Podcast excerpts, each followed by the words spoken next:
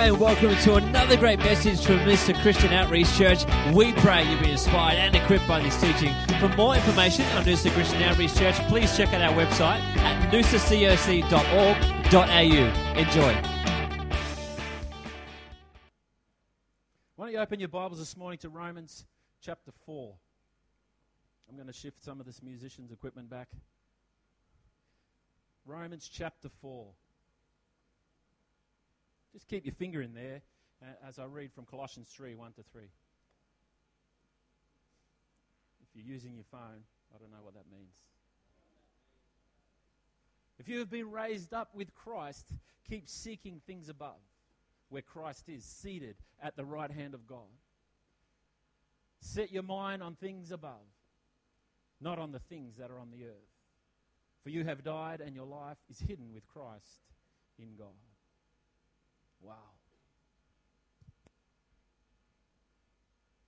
Anyone cracked any Easter eggs this week?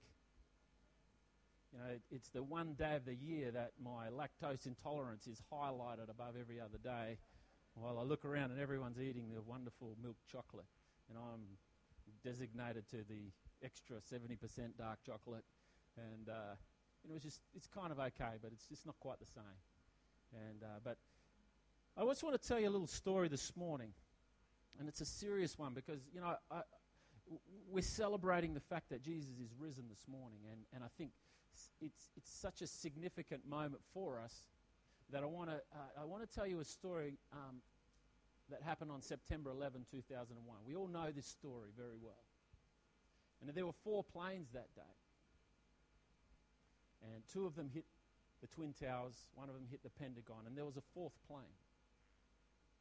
The fourth plane was United Airlines Flight 93. It was a Boeing 757. Here's the thing with that flight it was delayed on the tarmac for 42 minutes. And because it was delayed on the tarmac for 42 minutes, the people on that flight heard through, through phones and, and um, different things about what had already happened that morning. And so the people had insight into what had happened. And the, the, um, as the plane went up, the, the hijackers of the plane told them that they were going to land at a different airport. But they knew, based on what they heard, that that wasn't going to happen. They knew that it was going to be the end of their lives.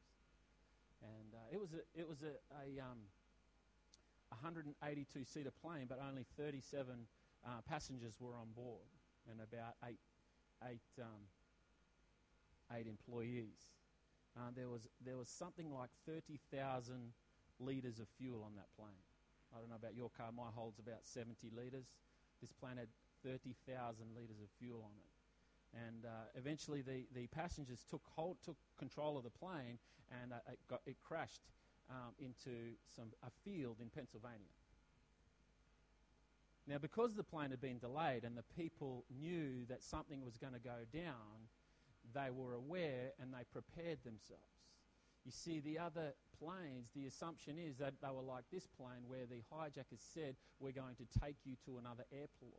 airport. We're hijacking the plane, but everything is okay. So people remain seated. They remain, they remain semi calm because they thought that the hijackers were just taking them to another airport where they could do some negotiation. But this flight, this flight's 37 passengers knew. One of the passengers, Thomas Burnett Jr., told his wife over the phone, he said this He said, I know we are all going to die. And there's three of us who are going to do something about it. I love you, honey. And he hung up. Another guy by the name of Todd Beamer was heard saying over another line, Let's roll, get ready. Sandy Bradshaw, a flight attendant, said this. She was talking to her husband, and she said, I'm, I'm filling up pitchers with boiling hot water. And her last words to him were, Everyone's running to first class. I've got to go. Bye. The passengers fought the four hijackers. They're suspected to have attacked the, the cockpit door with a, uh, with a fire extinguisher. They attacked the, fire ex- the door with a fire extinguisher. They wrestled the plane, and the plane was, was turned upside down and ended up flying down into a field where every one of the passengers on the plane was killed, but nobody else. And uh, 45 people were killed that day, but the intended target we still don't know what it was. Some say it was the White House, some say it was Capitol Hill, some say it was a, uh, one of the nuclear plants, Camp David, some say. We do not know what, what the target was, but what we do know that that target was never hit. And the people who were at that target were liberated because a group of people chose that day a greater good than their own freedom. They chose today to put someone else's life before their life.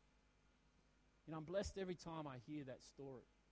I'm blessed because I know that the greatest freedom that we can experience hum- in humanity, the, the, the way that we change the world, is when individuals choose a good greater than themselves. When individuals put the value of the next generation in front of their own value. This is where we see a world change. This is how we change the world. We put something of greater value, a future generation's value in front of us. And those people did that that day. I love the, the quote from old William Wallace of, of um, Braveheart. He says, All men die, but not all men really live. And isn't it interesting that when death is imminent, you see, there were, there were um, four flights that day, and death was imminent for all of them, but only one of the planes knew that it was imminent. The other three planes didn't know. So they assumed potential. We don't know. I'm assuming here. We don't know. But one plane knew. They knew that it was imminent, and they said, We are going to die. So if I'm going to die, I want to make sure someone else lives because of my death. I want to make sure that someone else can go home and see their family if I'm not going to be able to go and see mine, I want to make sure that somebody else come and my death is not for no purpose. Courage comes when we have an enhanced perspective of life. When you know that your time is coming, when you know that, that, your, t- that your life is coming to an end, you have an enhanced perspective of life. You know, we, we've had some amazing men and women of God pass away in this church and each one of them, I've tried to capture, if I can, something from them. You know, we captured some amazing words from Bruno Benz before he passed. I had an amazing moment with Keith Tunley. We've had some uh, amazing times with, with uh, Christine Ray, but all sorts of people we've, we've spoken to, we've shared. We heard, remember, Ray prayed for us that day. We handed him the mic in his wheelchair and he prayed for the whole church. There's people who, who are at a point where they know that the end of this life is coming. They get a new perspective of the reality and the greatness of our opportunity here on earth. See, fear and anxiety are squashed when death is imminent. You start, you take risks that you wouldn't usually take. The greatest, the, the greatest time we have fear and anxiety is when the, the, the reality of that is not even real. Anxiety is generally feeling fear about something that's probably not going to happen. But when we know it's going to happen, we gain a new courage we gain a new strength. We gain a new desire to make our life valuable, to make our life worthwhile, to make sure that someone else beyond our life benefits from our story. Today is Resurrection Sunday when we celebrate the risen Lord. Have you ever thought about the planning that went into sending Jesus to die for us? You know, I, I, I imagine the conversation in heaven. Now, the mysteries of heaven, well, I cannot explain to you today. So, you know, the mysteries of the Trinity, I cannot explain to you. The mystery of, you know, whether they actually had conversations, I'd, I'd like for all you Bible scholars to put that aside for just one moment and allow me, you know, this, allow me this hallucination to, for us to sit and imagine the discussion between the Father, the Son, and the Spirit. Because, you know, we don't know. You know, He's the God who was and is and is to come. He's all knowing. But, you know, they, they, let's, let's consider right now that there was a conversation about sending Jesus to earth to see us set free. And I'm thinking God's saying, it's not looking good down there. People are choosing selfishness, they're choosing, you know, and it's getting worse with each generation. Sin upon sin, bad decision upon bad decision. It gets amplified in each generation. They're saying it's not looking good. And the Holy Spirit says, He hovers over and He says, uh, one of us may need to go down and have an intervention. Have an intervention with these people. And Jesus says this He says, Send me, I'll go. I'll go and I'll make a way for you. And God says to his son, He says, You know what that means, don't you, son? Jesus nods. And I, you know, I, I, I, can think of Jesus considering, you know, those, those words of Isaiah in, in Isaiah 53. Jesus nods and he says, Yep, I'll have to become fleshly like humans for a while. People's weaknesses, I'll have to carry. I'll have to be pierced for their rebellion. I'll have to be bruised for their sins. I'll have to be beaten so they can be whole, and whipped so they can be healed. I'll be oppressed and treated hardly, yet I will not be able to say a word. I will be led like a lamb to the slaughter. I'll have to be unjustly condemned. And no one will care that I will die without any descendants, that my life is cut short in midstream. God nods his head and says, That's right. The father looks at him and says, But you will endure it because there's a greater joy on the other side of all that pain. A great good. Jesus said, I see thousands upon thousands of people renewed, restored, reconciled, set free, full of hope, full of faith, full of love, seated with us in glory. I know I'll have to be delivered up, Jesus says. I know I'll have to be delivered up and be crucified because of their offenses to you, Father. But here's the thing when I am risen, when I raise, when I am resurrected, not only will they be free from their offenses, they will be my brothers and sisters. They will be fellow heirs. And Jesus, his Father, and the Holy Spirit look around heaven and they go, they will be fellow heirs of this. And not only this, Jesus says, in between me going and them coming, I will go and I'll prepare an even better place for them. I'll prepare an even better place for them. Brothers and sisters, they will be joint heirs as far as you can see in heaven. It's time, Father. Send me, Jesus says. You see, we discussed on Friday that Jesus could have called 12 legions of angels. He could have called on 12 legions of angels and destroyed the world and set himself free. But he chose a greater good than his own peace, a greater good than his own safety. It says in that verse that I asked you to look up, Romans 4, verse 25. It says, Jesus was delivered up for our offenses to God. He was delivered up for our offenses. He was crucified for our offenses. Friday was all about our sin. And then it says, He was resurrected for our justification. He was resurrected for our justification. You see, we read throughout the Old Testament that every time someone disobeyed God, a sacrifice needed to be made.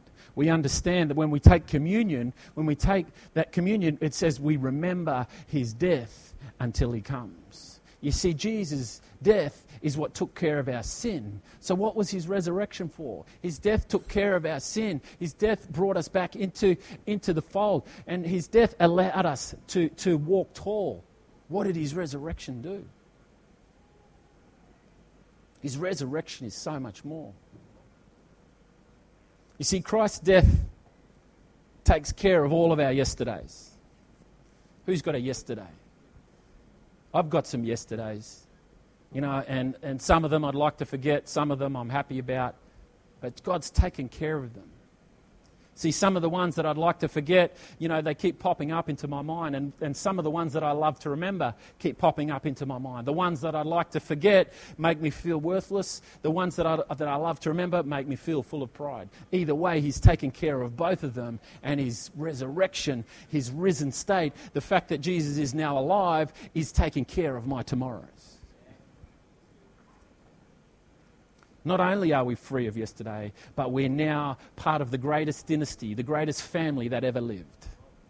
You know those great names that we celebrate. You can imagine the, you know, the, the US president election coming up soon. It looks like we may have another Bush versus Clinton. You know what I mean? We don't know, we, you know, we don't necessarily know these people, but their names are well known. Their names are well known. If you're brought into the Bush family, into the Clinton family, if you're brought into one of these dynasties, you know, you're a person of prominence and of purpose. And people, when they recognize your name, they assume that there's something good about you. They assume that there's something powerful about you. Here's the thing the family of the eternal God, who is, who always was, and who will be forever, this is our family. You see, there's a name, when we hear those names, when we hear those great names in society, when we hear those influential names in our own nation, we think, wow, they're, they're amazing names. Imagine being born into that family. Well, we were born into a family that holds the name that is above every other name. The name that is above every other name. You see, when Jesus rose, we rose with him. When Jesus rose, you rose with him. And when you rose with him, you took on that mighty name of Jesus. You took on, you're no longer, you're no longer an usher. You know, James and I, we're the servers in the church. He's the butler, I'm the usher. He opens the door, I'll take you to your seat. Let me just honour this bloke. You know, we, we, we um, Jamie, you know, he's, he, his, his name is right. He's a servant heart. You know, a drummer. This is, is over in the States um, recording some um, rockabilly music. And here we are. James says, We got no drummer. Three weeks ago, he says, Well, I better learn the drums. So he learns the drums, and then the last week and this week, there he is in there. Let's give him a hand.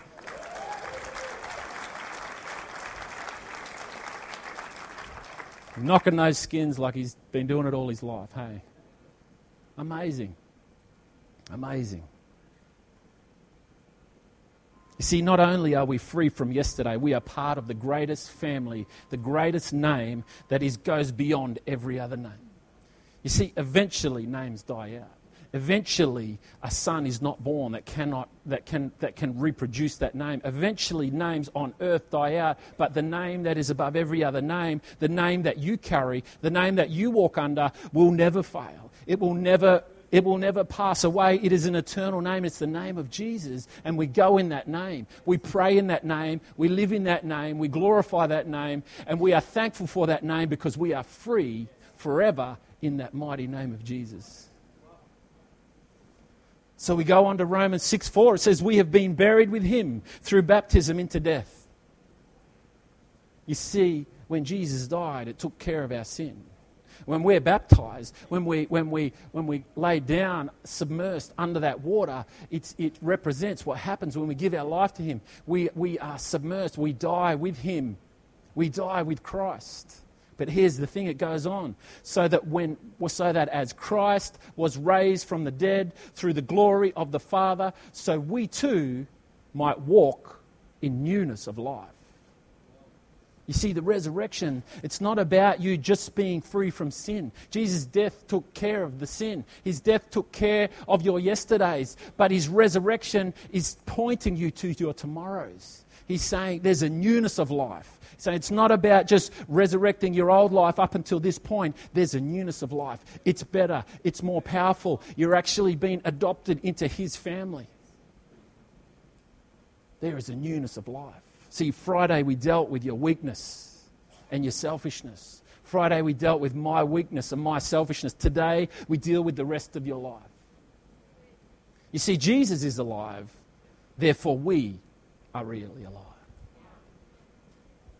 We are alive because He is alive. And it's time to walk in a new hope it's time to walk tall with a new confidence, church. It's time to stand according to your family name. When you go, when I go according to the name of Usher, when I go according to the name of Usher, I go in the strength of men. When I go according to the name of Jesus, I go according to the power and the authority of heaven.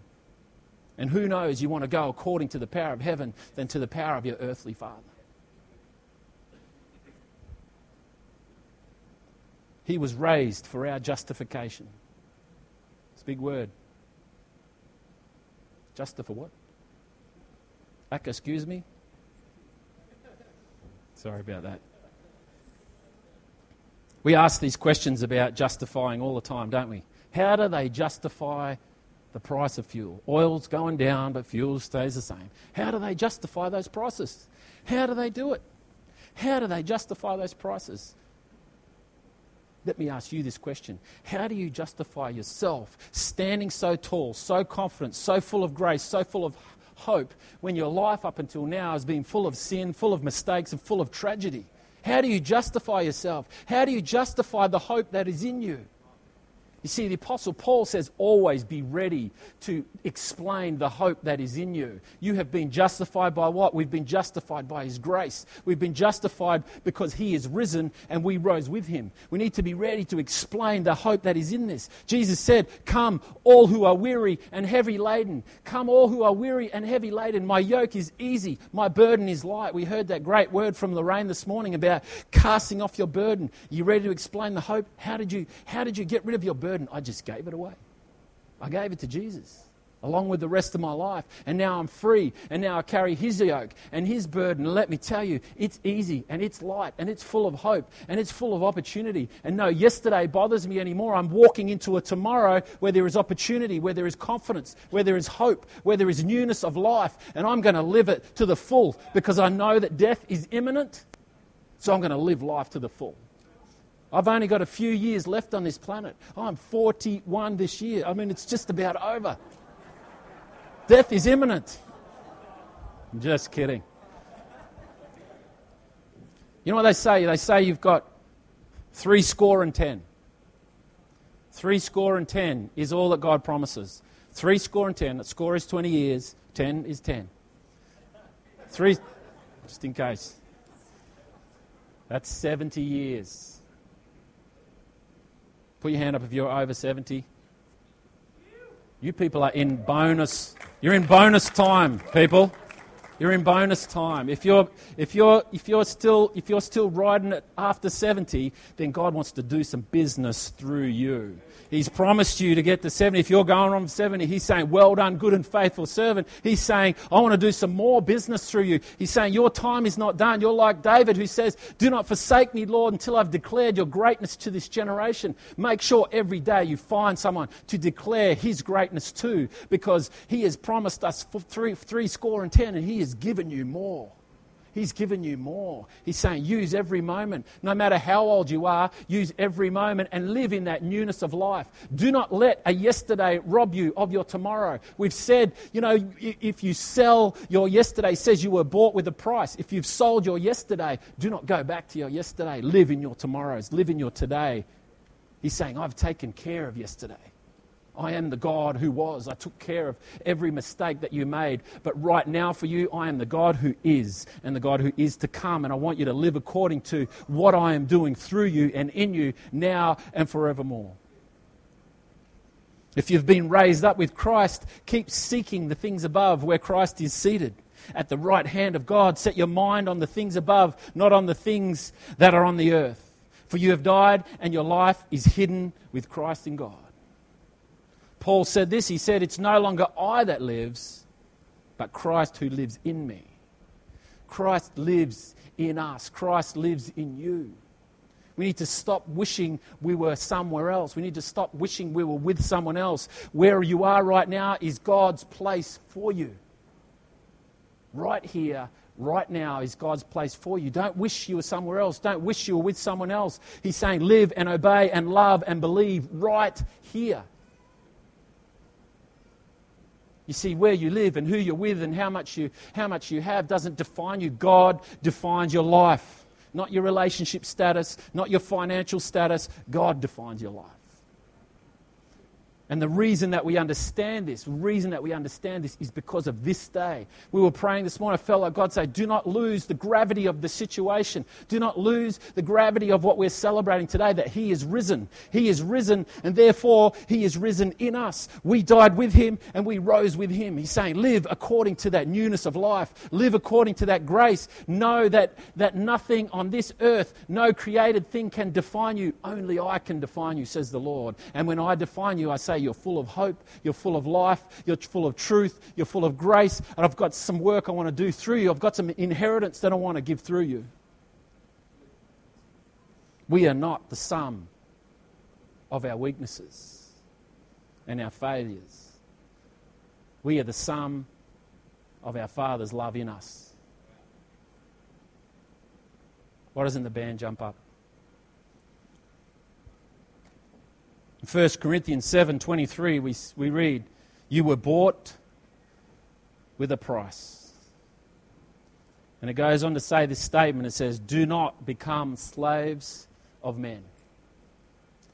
You know, as we celebrate that Jesus is alive, we celebrate the victory of his resurrection. He reminds us of that price. He reminds us that his life, his coming to earth, his death was the price of our lives. And when we accept him as our Savior, you know, we, we sign that contract. He bought us with a price. He bought us with a price. So then he says, Do not become slaves of men. What does that mean? We become slaves of people when we allow them to define who we are. We become slaves of people when we allow people to define our worth. You see, when Jesus was resurrected and you accepted him as your Savior, your stock value skyrocketed. When you accepted him as your Lord, your stock value skyrocketed. You know, it's like you're, looking around for a new wife or a new husband and you want to marry some money. Marrying money is a good thing, isn't it? Because you didn't have any and now you got a lot. We're called the bride of Christ. Let me tell you, church, as a church, when we chose Jesus as our Savior, we married some serious coin.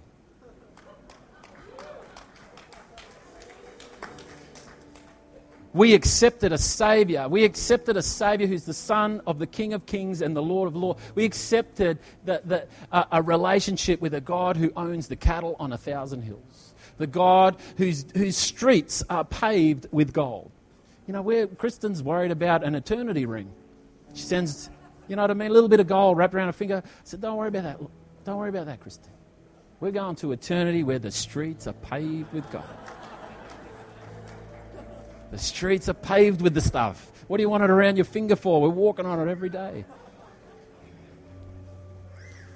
See, when Jesus was resurrected and you chose him as your Savior, your stock skyrocketed. Your value went up. When you took on his name, you all of a sudden became valuable. All the way to an inheritance that is incorruptible and undefiled and reserved in heaven for you.